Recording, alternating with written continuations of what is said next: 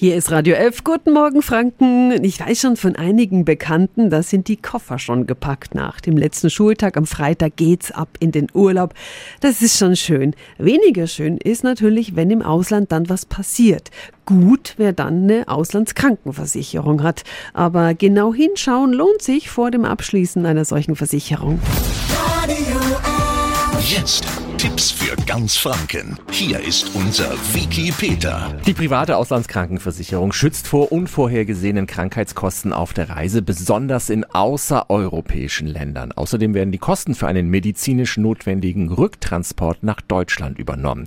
Die gesetzliche Kasse übernimmt nur Kosten für Schadensfälle, wenn sie sich innerhalb der sogenannten Schengen-Staaten aufhalten. Dazu gehören die meisten europäischen Staaten. Außerhalb dieser Staaten besteht aber eben keinerlei Versicherungsschutz durch die gesetzlichen. Was ist eigentlich jetzt, wenn ich mich im Urlaub mit Corona anstecke? Ja, da schließen einige Versicherer Epidemien oder Pandemien vom Versicherungsschutz aus. Also bei Vertragsabschluss unbedingt im Kleingedruckten auf solche Klauseln achten. Und die Kosten für so eine Auslandskrankenversicherung? Sind in den letzten Jahren gesunken. Schon ab 8 Euro für ein ganzes Jahr sind sie mit dabei. Aber Achtung, ab 65 wird es deutlich teurer. Bei einer Monatsreise sind dann etwa 70 Euro fällig. Alle Infos und viele weitere Verbraucherthemen finden Sie auch online auf radiof.de.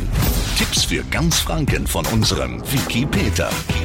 Täglich neu im Guten Morgen Franken um 10 nach 9. Radio